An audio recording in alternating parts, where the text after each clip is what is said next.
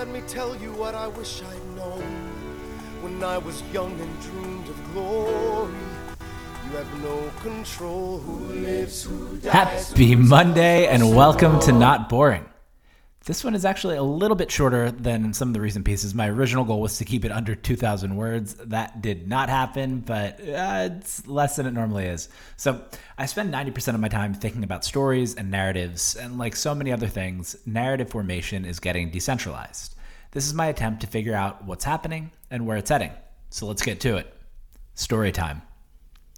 Crafting and telling stories is part of what makes humans humans. Stories let us coordinate across time and space. Stories are undeniably important. But as things get more and more abstract, as we move ever more towards a world of abundance, and as more and more of what we do and buy is for things beyond survival, like social capital, entertainment, and utility, the ability to weave a good narrative out of a tapestry of little stories is more valuable than it has ever been. How best to do that has changed and gotten a whole lot more complex. Imagine as a quick and extreme thought exercise that you lived in a tribe of hunter gatherers 12,000 years ago. There were about 100 people in your tribe.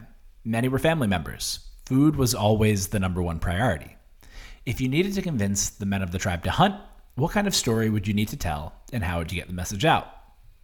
Something pretty simple like, we need to go hunt now or we will not have meat and we will die, spoken directly to your fellow tribespeople, probably worked like a charm. Everyone heard the message, there were no distractions or competing messages, and everyone understood the immediate importance, so you went out and hunted. Things are obviously not that simple anymore. For one, most people never have to be bored unless they consciously choose to be. There are a million demands on our attention. Plus, we don't need to hunt for food. We open DoorDash or Uber Eats or Instacart or GoPuff or Farmstead, and food magically arrives at our doorstep in no time. Imagine coordinating 100 people to decide what to eat for dinner tonight. Pooja and I have a hard enough time deciding among all the options ourselves. Life is easier, but deciding is more complex. I was reminded of how hard it is to spread a message in a conversation I had at a wedding last weekend. A few friends were talking about why the Olympics ratings were so bad. Sure, it was weird not having fans, and sure, America's best athlete competed less than expected, but the real challenge was we didn't know any of the other athletes' stories. In the past, there would have been months of buildup with profiles on America's athletes all over ESPN and the Today Show and in the local newspaper. We all would have been watching the same shows, and those shows would have told stories that convinced us to care. They would have crafted a narrative. One smart friend who worked in media asked, How would you get those stories out to everyone today? Hint, you can't.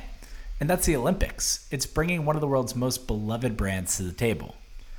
On the other hand, in my small corner of the internet, NFTs have completely dominated the conversation. Not everyone in the world is talking about NFTs. Even in the midst of NFT mania, only 109,000 people have bought an NFT on OpenSea this month, according to a chart on Dune Analytics. NFTs have owned the conversation in a small but growing niche, and they've done it not by telling one consistent story, there's no NFT Inc., but by giving people the tools, ownership, and incentives to tell the million little stories about NFTs that build up to one loud narrative. In a post last week, the opening, Union Square Ventures' Fred Wilson wrote, I'm not saying that NFTs are the next big thing. I am saying that consumer experiences built on crypto are the next big thing. I am saying that NFT experiences are showing the way. The same applies with modern storytelling and narrative building. I'm not saying that NFTs are the next big thing, although I am bullish. I'm saying that the way NFT owners and supporters tell stories is showing the way. In a world of abundance, attention is the scarcest resource, and people's attention is hard to earn. It requires new tactics. I'm seeing the same, same shift play out in areas we talk about so much in Not Boring tech, venture capital, markets, and crypto, from top down storytelling to bottoms up narrative building. Owning the narrative can be self fulfilling, helping companies acquire customers more cheaply, hire stronger employees, create better partnerships, and attract follow on investors at a lower cost of capital. Similar dynamics apply to VC firms, crypto projects, and even stocks. Stories turn into narratives, and narratives have real, measurable impacts. That shift is the foundation of both Not Boring, the newsletter, and Not Boring Capital.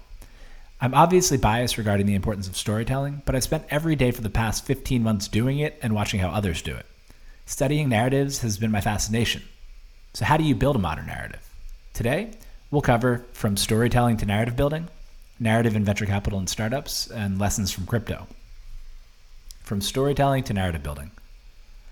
Every day, thousands or millions of companies and VC firms launch in house essays into the abyss. They want to own the conversation around X, and so they write about X and crickets. They were told content is important, and they made content. Why didn't it work?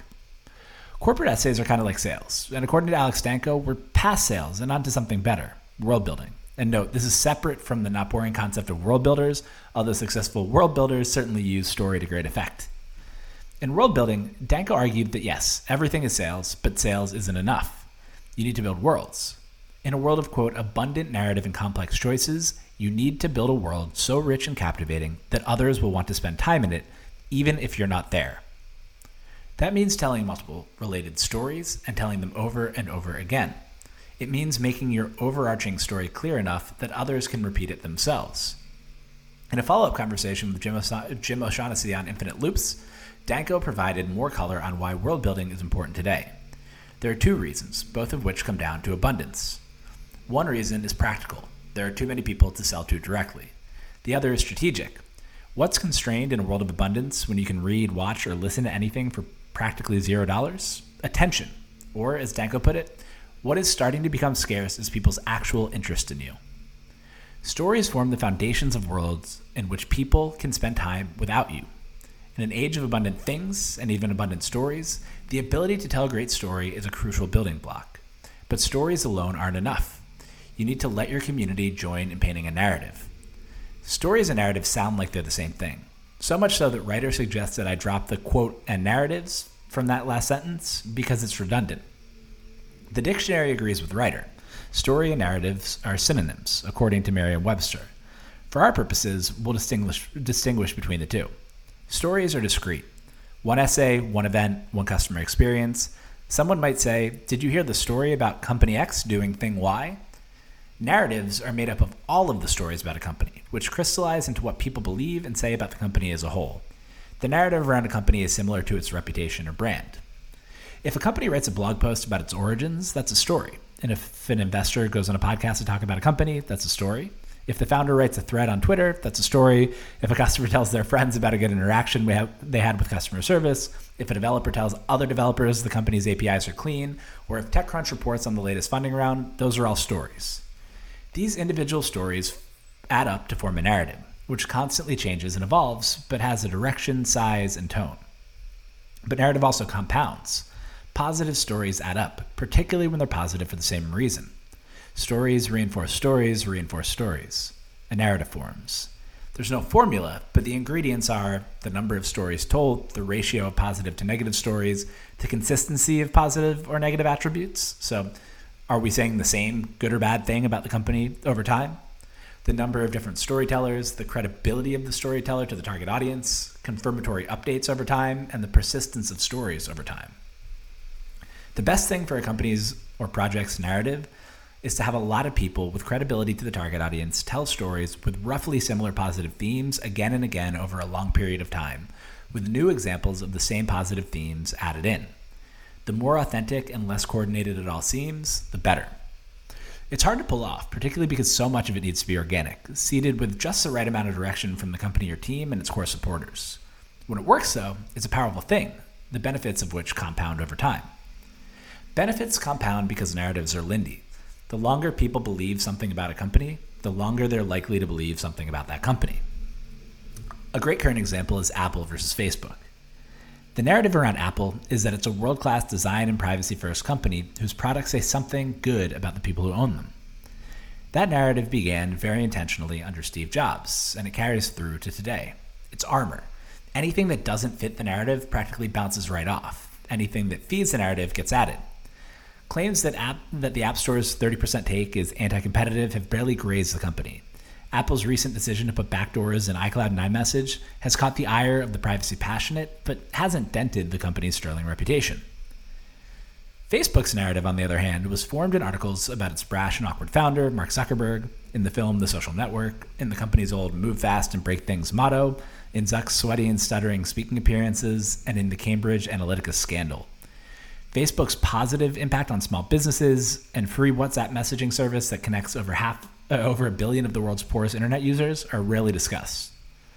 If you look at both companies' activities over the past couple of years with fresh eyes, You might think that Facebook is the good company and Apple is the evil company, but we don't look at anything fresh.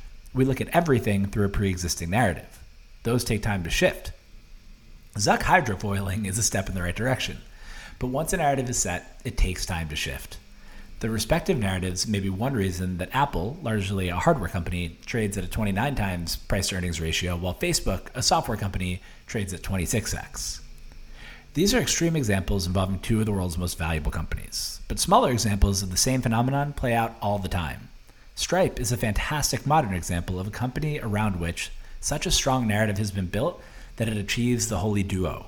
One, people love talking about Stripe, and two, they give it the benefit of the doubt when they do. Apple, Facebook, and even Stripe all built their narratives during a time when the competition for attention was less fierce. The tricks that got them here probably won't work for you. The old way to build a positive narrative was to tell a consistent story about yourself over time. The new way is to have other people tell your story for you, either directly or by association. Narrative in venture capital and startups. The idea that companies and funds need to tell their story isn't new.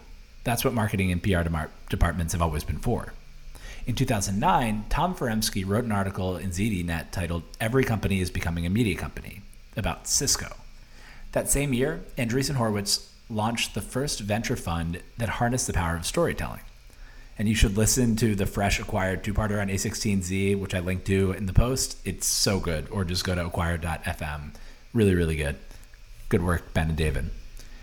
When A16Z launched and Foremski wrote that article, the big idea was that companies and investors should be able to tell their own stories directly. What's new is that today, power lies in sharing the mic.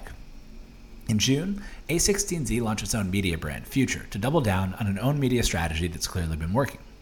Now, some of the essays on Future are written by A16Z partners, but many are written by entrepreneurs in or around the A16Z ecosystem.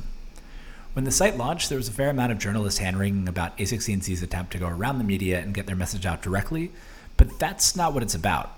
I'd imagine their posts don't get nearly as many views as a TechCrunch article.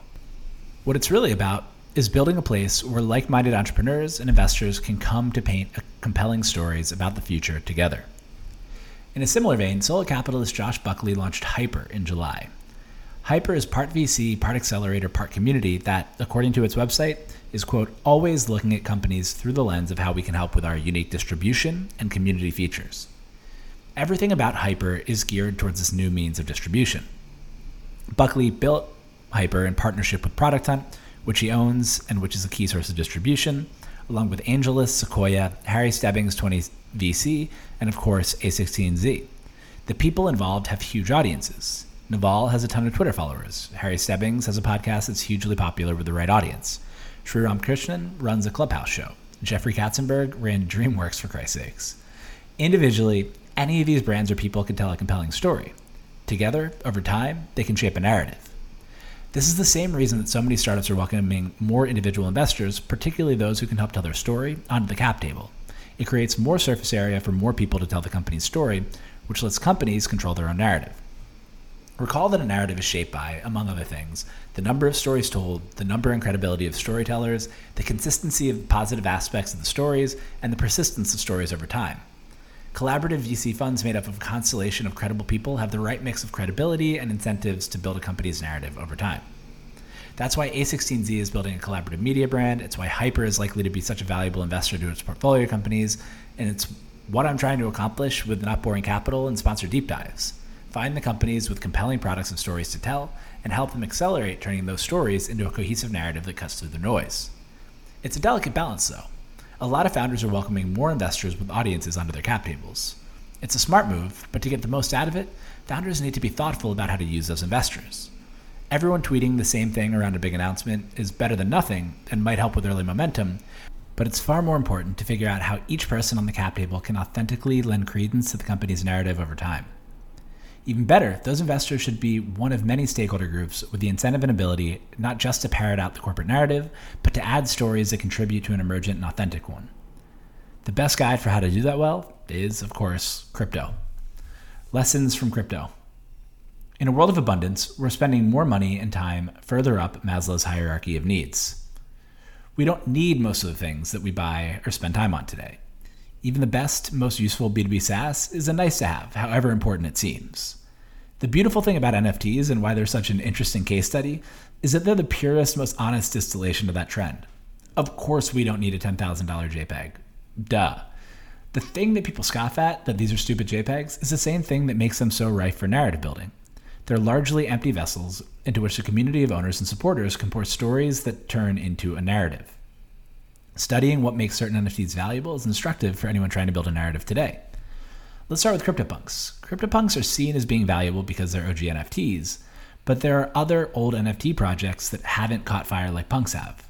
My guess is that what makes Punks valuable is that the stories around them have accumulated and compounded into a positive narrative. When a punk sells for over $7 million, that's a positive story. When Jay Z buys a punk, ditto. When punk comics turn certain punks into characters in a story, that's both a literal story and a story about the potential for this IP to generate value. The fact that, that CryptoPunks are old isn't the reason they're valuable. It's just one story that feeds an overarching narrative that says, these are the most legit NFTs.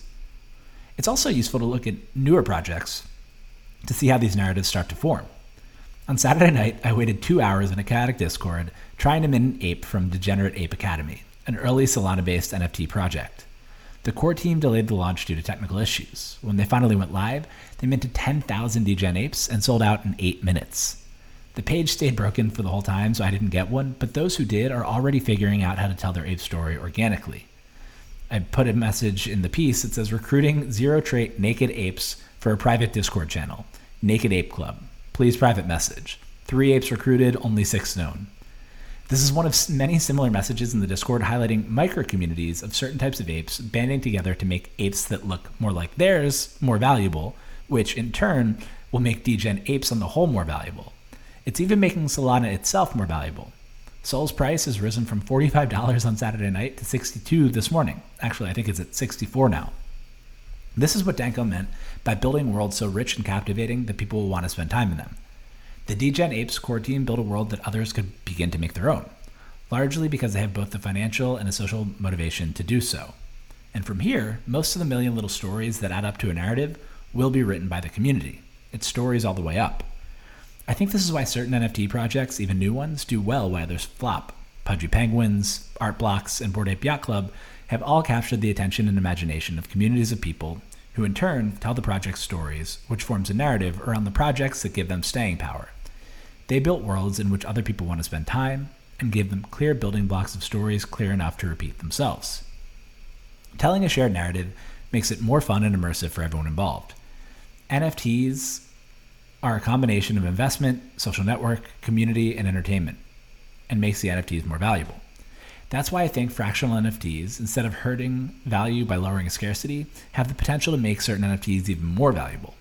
If a key ingredient for a narrative is the number of stories told by credible people, then bringing more people together to own an asset and tell stories about it should accelerate the creation of a narrative. I want to experiment with that thesis. I found a party bid for punk number 8721, Hookah Punk, put one ETH in, and invited people to join the party. We're up to 21.3699 ETH, and we need 60.9 ETH total. With this group, we should be able to buy it, and from there, we can decide how to tell Hookah Punk's story and form a narrative around it. And there's a link in the post to join the Hookah Punk party bid. Now, all this is happening bottoms up in a little narrative petri dish. As Fred Wilson pointed out, what's happening in NFTs is showing the way. Some key takeaways that extend beyond crypto and into anyone trying to form a narrative around their company, product, or project include one, make it clear what you're about so that others can use that in their own storytelling. Two, get people genuinely involved in what you're doing and incentivize them to tell their own stories about it. Three, work with credible partners to tell your story in new ways to the right people. Four, embrace authenticity instead of trying to be overly polished, unless you're Apple. Five, give stakeholders places like Discord servers to coordinate. Six, amplify their stories when they feed into the main narrative. And seven, stay open to the million ways that narrative could evolve. It's essentially the progressive decentralization of narrative. Create the building blocks, tell the initial story, and then get out of the way.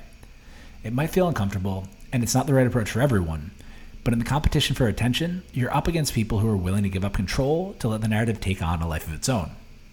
What we're seeing now, of course, is just the beginning. As DAOs and liquid super teams represent an increasing share of the investing company building landscape, a large source of their power will come from letting more people tell stories that shape the narrative around projects and companies. In a decade, it will seem outlandish to try to tightly control the narrative. If every company was a media company a decade ago, and companies and funds invite more voices in to co create their narratives today, the next decade will be all about organic, community driven narrative creation and distribution. Or, as Lin Manuel Miranda might, might ask, who lives, who dies, who tells your story? That's all for today. Thanks for listening, and we'll be back early next week. Have a good week, everybody.